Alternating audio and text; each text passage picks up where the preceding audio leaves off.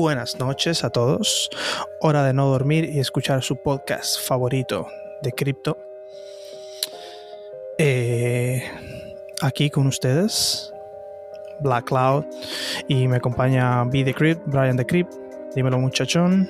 Allá la gente, ¿cómo están? El día de hoy vamos a irnos al ladito un poco más técnico, vamos a decir, de de cripto. Vamos a hablar de qué es la minería, qué son los nodos, de qué se compone un blockchain, con qué se come eso una cartera, mecanismo de consenso. Enciendo todos los asuntos habidos y por haber del área técnica. Vamos a pasarle por arriba hoy. Para que aunque sea se lleven, se lleven algo. Entonces, ¿Qué es eso de blockchain? Dime ahí. Bueno, el blockchain es básicamente eh, la forma en la que se manejan todas las criptos.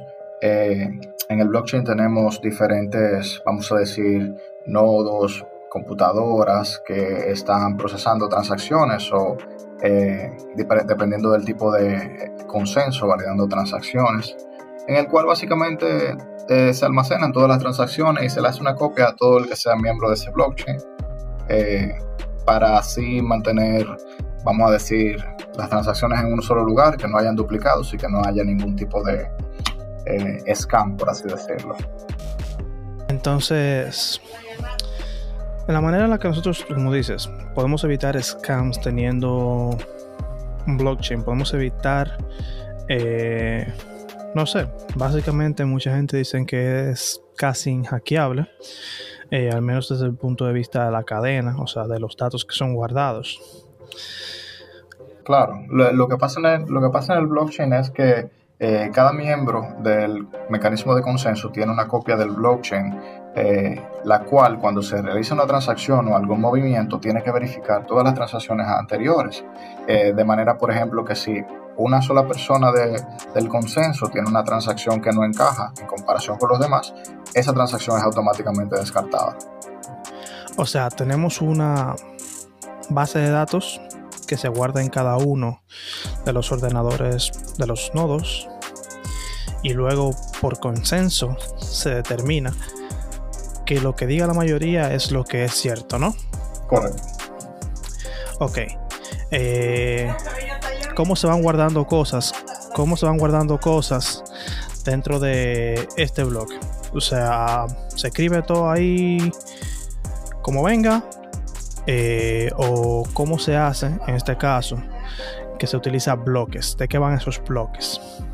Eh, los bloques están compuestos de lo que son las transacciones. Las transacciones se organizan eh, dependiendo del tiempo en el que fueron sometidas, la cantidad de fee que pagó la persona. Entonces cada bloque contiene un conjunto de transacciones, el cual se van procesando eh, de manera organizada. Vamos a decir, por decir un número, el bloque 1059 no puede ser procesado antes del bloque 1000, eh, por ejemplo, porque tiene que ser en orden. Y entonces así de manera se van acumulando las transacciones de los bloques anteriores y eso crea entonces lo que es el blockchain en sí.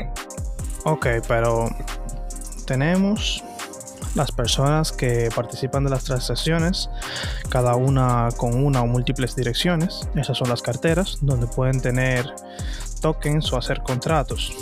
Esos contratos se escriben a la cadena de bloques y luego a través de consenso se deciden eh, cuáles de esas transacciones son válidas. Pero, ¿de dónde sale la data de la transacción? O sea, ¿quién es el que dice esto fue lo que pasó? ¿Quiénes entran ahí? Eh, cuando dice, por ejemplo, quién fue lo que pasó, sería ahí entrarían lo que son los mineros, en el caso de BTC y Ethereum, eh, lo que son los validators, en el caso de Chainlink, eh, que son las personas que tienen básicamente, dependiendo del tipo de consenso, obviamente, su GPU, su servidor, su internet, haciendo el análisis de las transacciones para confirmar si una transacción es válida basado en el consenso que, se esté tomando, dependiendo de la moneda que estemos hablando. Ok, eh, para antes de irnos un poquito más a profundidad que con todo lo que él dijo que puede estar probando con la tarjeta gráfica o con tu internet o, con tu cobertura o con lo que sea. Vamos a recapitular lo que dijimos hasta ahora. O sea, hay un pana que tiene un ordenador o un equipo pasando trabajo, cogiendo lucha ahí. puede ser de diferentes maneras, pero haciendo algún trabajo. Gastando luz. Gastando luz regalando el wifi que, que, tenía del paquetico. Dependiendo de blockchain ya vamos a ver que hay muchas formas, pero pasando alguna forma de trabajo.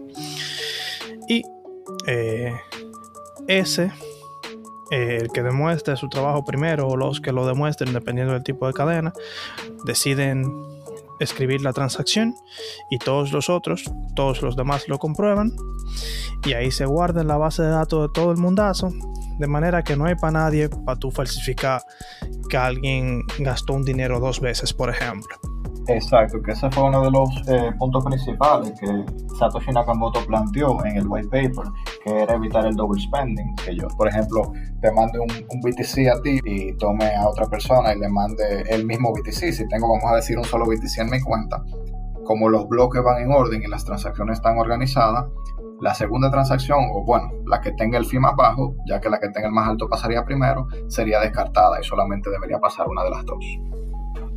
Sí, exactamente. Entonces, eh, estamos escuchando últimamente en el área, todos los muchachones que estén enterados, que han aparecido un montón de maneras diferentes de minar.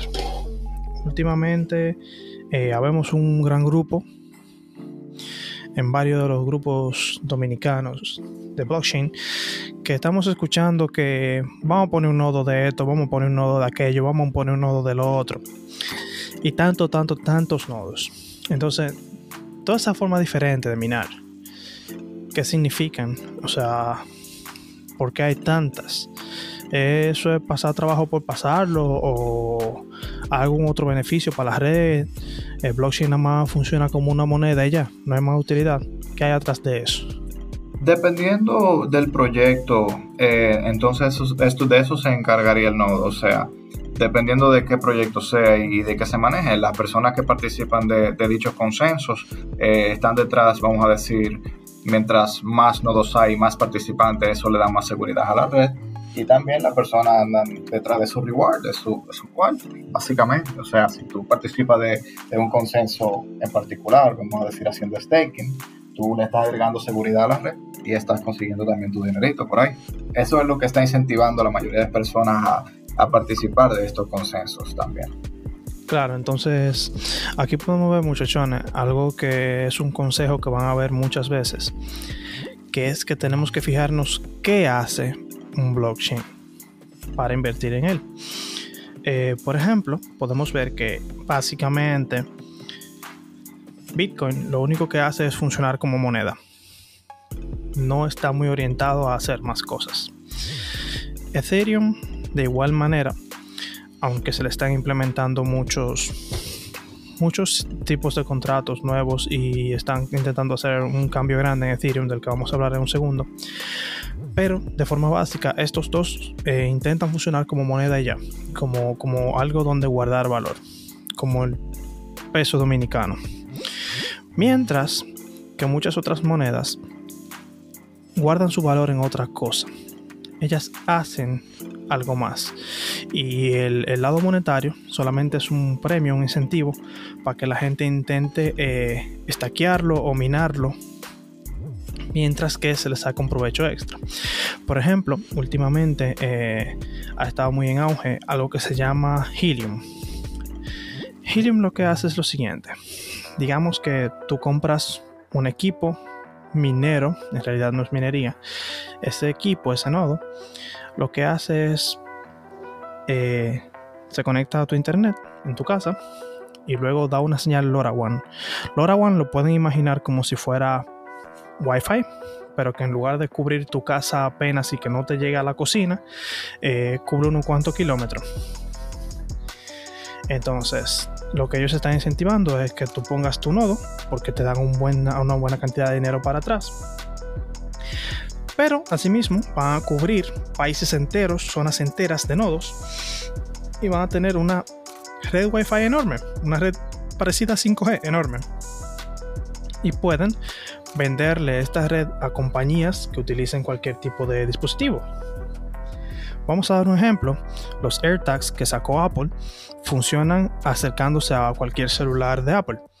Pero en este caso, podríamos utilizar la red de Helium para poder saber dónde está cualquier cosa en cualquier momento, porque siempre tendría cobertura si estás llena la zona de, de equipos de Helium. Entonces ahí hay un valor extra en ese blockchain que hace algo más que solo ser una moneda y ya. Es una parte muy fundamental de todas las ventajas que nos pueden retribuir el comenzar a utilizar blockchain. O sea, no es solamente nuestro dinero, ¿sí? Algo particular que quiero mencionar de Helium es que eh, es un buen proyecto en el sentido de que las personas le están dando utilidad a algo que ya ellos tienen disponible. O sea, a diferencia, por ejemplo, de tratar de participar en el consenso de Proof of Work de Bitcoin, eh, que se necesita un rig de minería bien potente y tarjetas GPU potentes, eh, para participar de Helium tú solamente necesitarías lo que es el dispositivo, que se pueden conseguir ya a través de su página, los muchachos que investiguen eso por ahí. Y ya una vez tú tienes el dispositivo, lo único que tienes es tener el internet y ya de ahí para adelante dinero gratis, como quien dice. Claro, monitoreando que todo vaya bien y, que no haya ningún problema con tu internet, cosas básicas, pero en comparación con otros es mucho más sencillo. Entonces miren por dónde va el cambio. O sea, se está moviendo el dinero de las grandes empresas, como lo haría la telefónica, solamente, que es la única que haría dinero por la telecomunicación, a eh, los usuarios. Por ejemplo, eh, existen más proyectos como digamos Akash, que lo que hace es que si conocen AWS o cualquier tipo de servidor en la nube, en lugar de tú utilizar un servidor de una persona específica, de una compañía específica, alguien podría usar los servidores de Akash. ¿Qué son los servidores de Akash? Pues básicamente todas las personas que quieran hacen un nodo en su computador y ceden el poder computacional que les sobra o que ya no estén usando, o si quieren pueden construir un ordenador para eso. Y pues todos pueden computar en cualquier computadora de la del nodo. Y así siempre hay mucho eh, poder computacional que usar. Eh, muy poco tiempo de baja, o sea, tus servicios no se van a caer. Y no estás dando el dinero a una sola empresa, sino que el dinero se está moviendo a través de toda una comunidad. Lo mismo con almacenamiento en la nube. Digamos, no te gusta, no sé, no te gusta Google Cloud, puedes usar la red de BTT, eh, de BitTorrent o la red de Filecoin y almacenar tus, tus datos de forma segura, de forma muy segura y en ordenadores distribuidos de manera que hay muy poca forma de que te tumben de la red. O sea, nadie te va a poder prohibir subir tu contenido y nadie lo va a bloquear. O sea, mientras tengas internet vas a tener alguna forma de llegar a algún nodo que tenga una copia de tus datos. Claro, y ya que estamos hablando de eso, quiero mencionar también un proyecto eh, que es así parecido, pero o sea, con otra temática. Se llama iOS. Eh, iOS básicamente es como un YouTube, pero descentralizado. Eh, la manera en que funciona es que, por ejemplo, las personas como tú y yo podemos utilizar nuestro computador para ceder el espacio del disco duro y próximamente del procesador para lo que es, eh, ¿cómo se llama? El rendering. Entonces, solamente por tú tener tu computador encendido con el, con el programa abierto para realizar los procesos, ellos te dan rewards.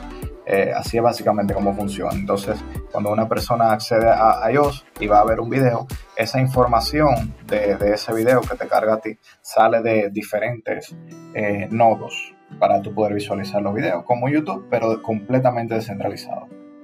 O sea, fíjense que, hay un montón de cosas. Por ejemplo, uno que me, que me llama mucho la atención y casi no mencionan es que hay uno que se llama por prueba de atención con una moneda que es el Basic Attention Token, BAT, BAT.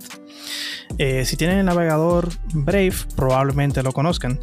Y básicamente lo que hace es que en tu navegador bloquea todos los anuncios eh, que te salgan en la web.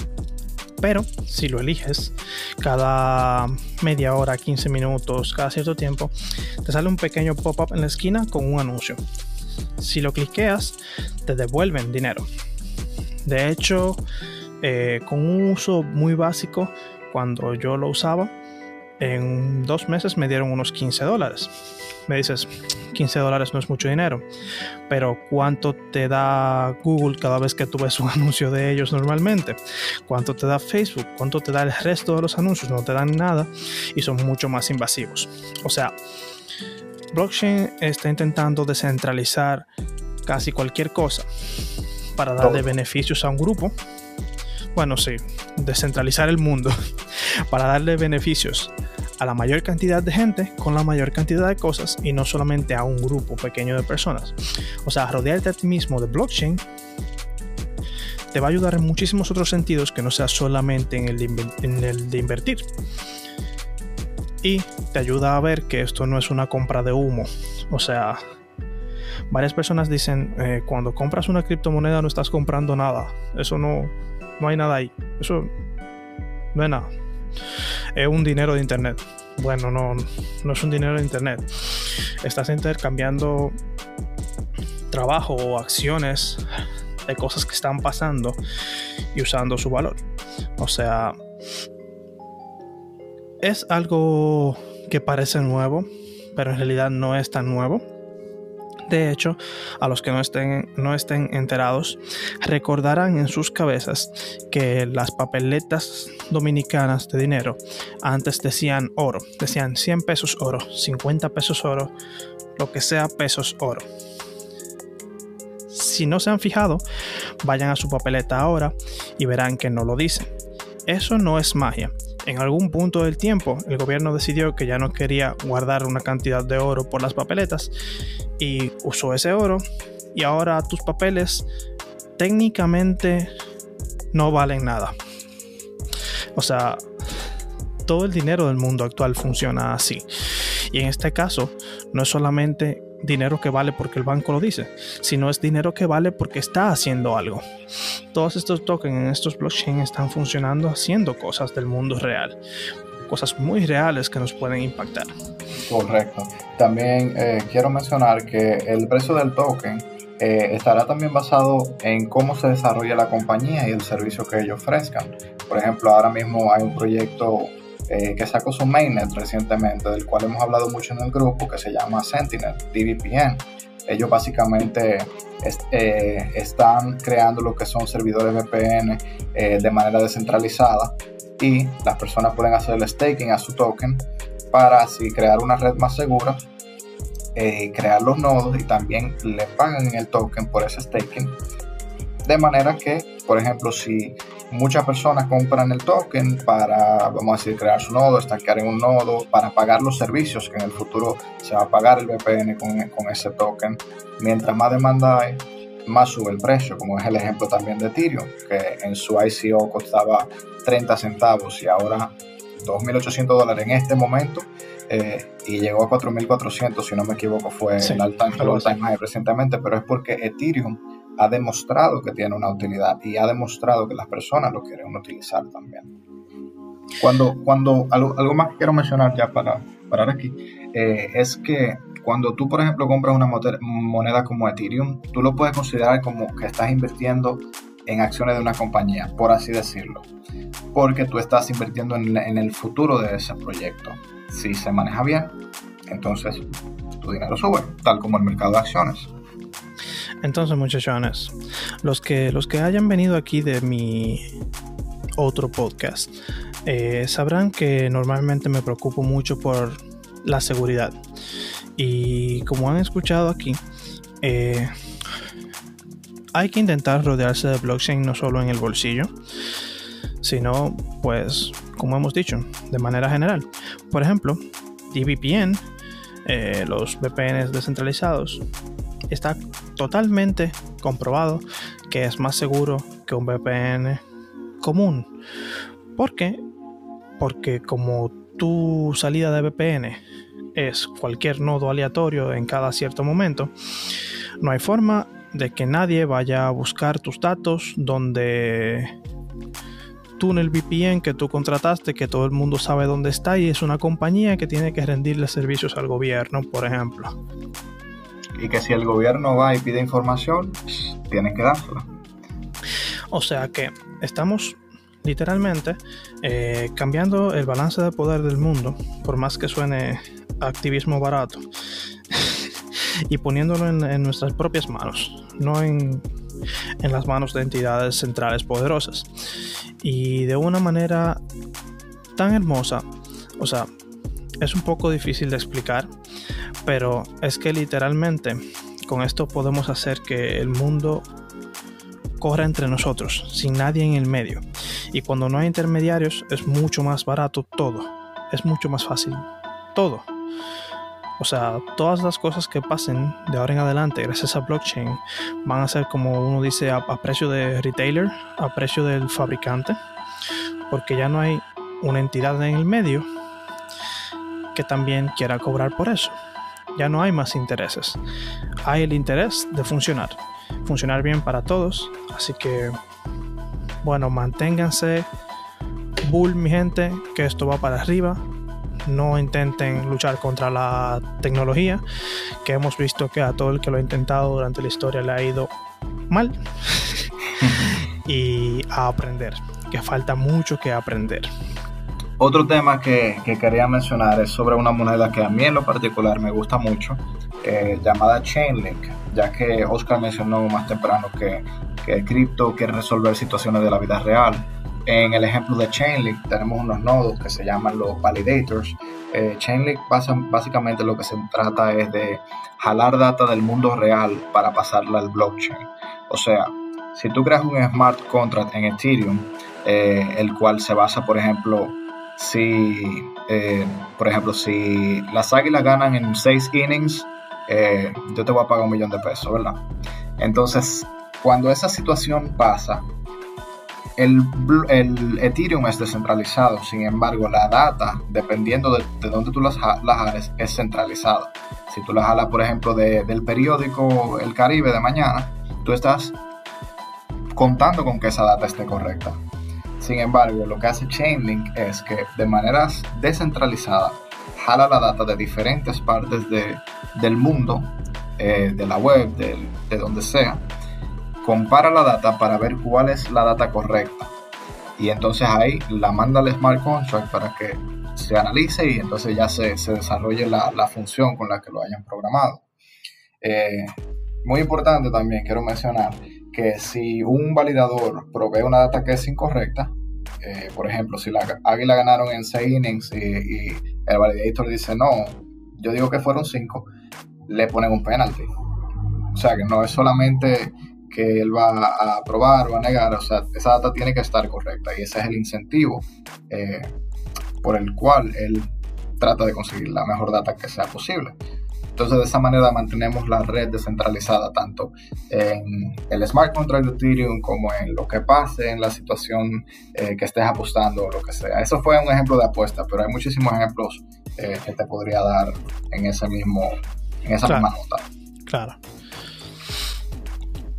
Entonces, mis, mis, queridos escuchas, como han notado, eh, blockchain va a cambiar nuestras vidas, así que manténganse atentos a todo, manténganse siempre aprendiendo y vean cómo pueden utilizarlo. Pero en este instante vamos a dejar atrás la descentralización y la anarquía y vamos a hablar de que al menos hasta este minuto parece que vamos a salir del deep, mis hijos. Vamos a salir del deep. parece. Viene cuarto, yo no sé, yo espero que sí. No, pues, Parece que, estamos saliendo del hoyo.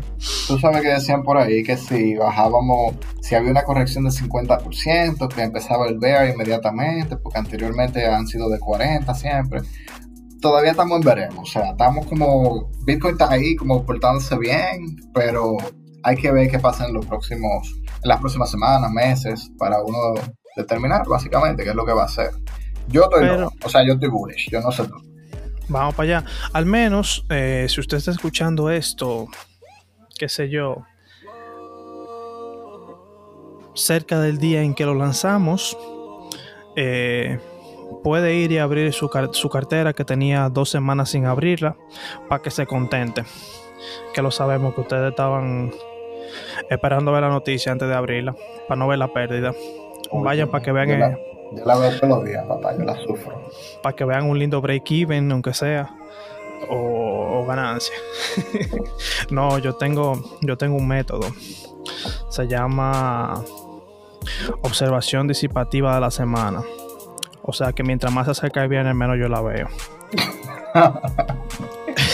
Así que tú sabes que estos fines de semana en este bulto en los últimos meses son sangre, o sea, Ya nada el, más, nada más se llega el domingo. el sábado, hasta el- el sábado hasta el lunes yo no, yo no.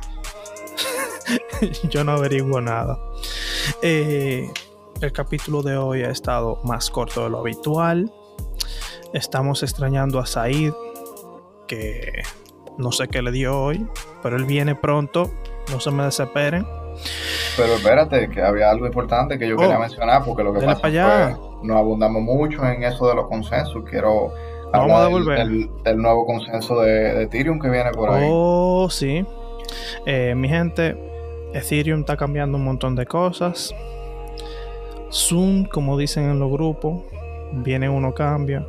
Eh, ellos dijeron que lo van a retrasar de nuevo el Ethereum 2.0. Ah, Pero, no estaba enterado. Tenía entendido que, que en julio iban a sacar ya eh, la primera actualización para el AIP 1559.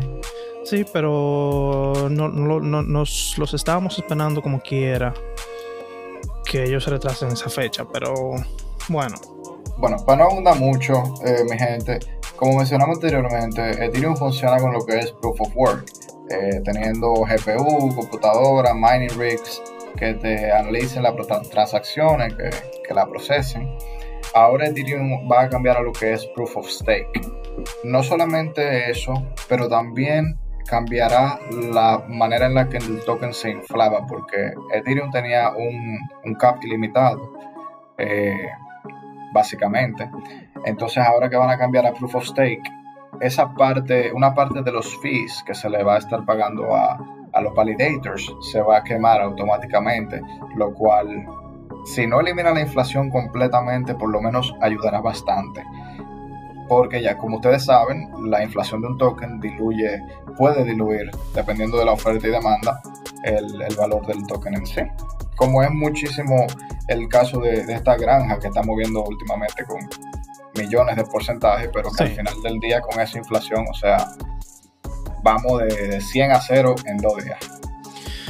Eh, no, y está, está muy interesante eso, porque como ya vimos, el señor aquel, el inmencionable, el jefe de los perros, saltó con un disparate de que Voldemort. hay que darle sus razones, pero es un disparate.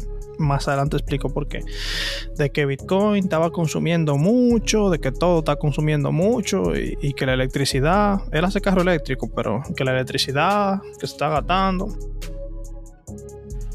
Ahora Ethereum va a ser mucho más eh, amigable para el medio ambiente, mucho más fácil de estaquear. Eh, ¿cuánto, ¿Cuánto Ethereum fue que dijeron que había? que- 32. 32. ¿Cuántos nodos? Sí, claro, pero obviamente para eso que no saben, el que no tenga 32 Ethereum para montar un nodo se puede unir a un pool eh, de manera que le toque un porcentaje de, de, eso, de esos rewards del staking. O sea, cuando te metes a un pool, básicamente le estás pasando tu Ethereum a un validator, el cual te da un porcentaje de, la, de los premios, los rewards que le dan a él. Sí. O sea, básicamente sí, tú puedes montar un pool a cualquier momento. Hasta Pero, por Binance, si o tú sea, hasta quieres- por Binance tú puedes estar aquí Sí, Ethereum, pero sí. obviamente yo no recomiendo eh, hacer eso, porque ya en ese caso, not your keys, not your coin, eh, tu dinero, vamos a decir, es de Binance hasta, que se demuestre lo contrario. Porque si mañana nos levantamos y Binance no está, tu dinero tampoco. Pero si usted estaba necesitado de hacer su propio eh, nodo, ya puede meter mano. A día de hoy nada más necesita 91.200 dólares para comprar su 32 Ethereum. No hacen Y- una colecta ahí entre tres que Sí, se 30.000 juntan cada ahí uno. y ponen su nodo de Ethereum.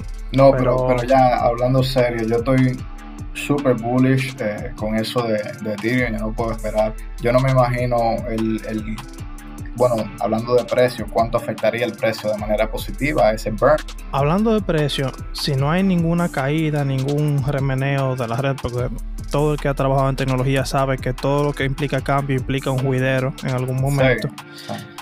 vienen problemas.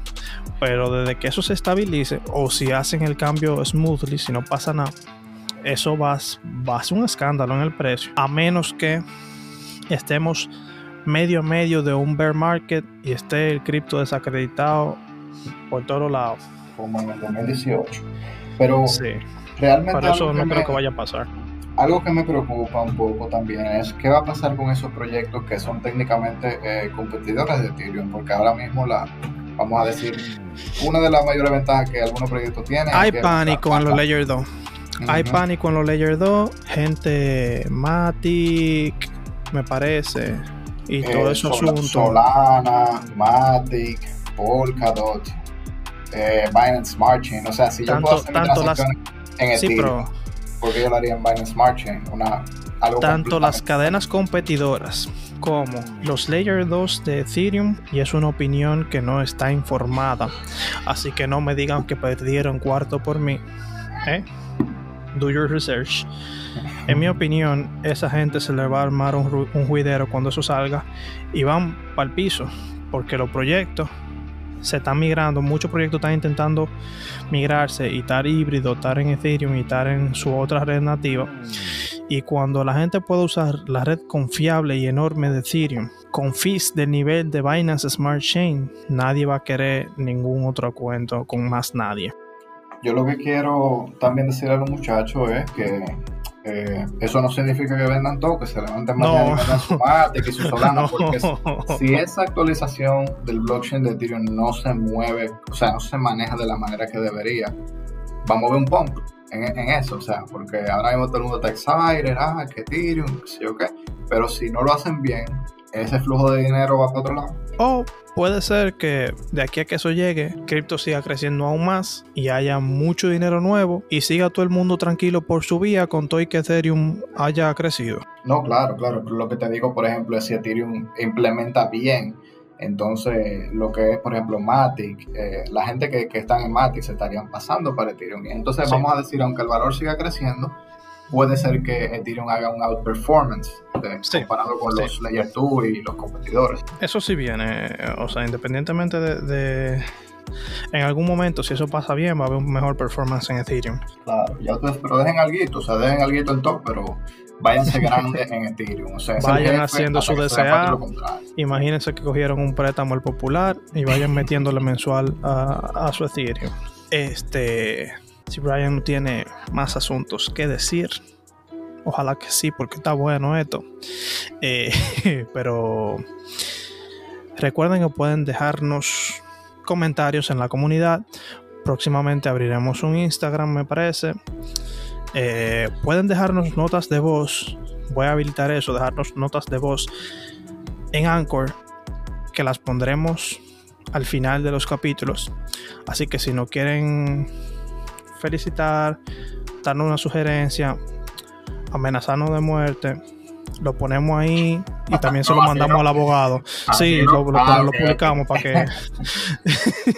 No, pero de verdad, señores, apoyen a la comunidad, compartan eh, este podcast, los otros, porque nosotros tenemos que incrementar el conocimiento de cripto en este país. O sea, lo par que sabemos, o sea, sabemos mucho, pero hay muchísima gente todavía que no entiende cómo funciona el blockchain, no sabe lo que es Bitcoin.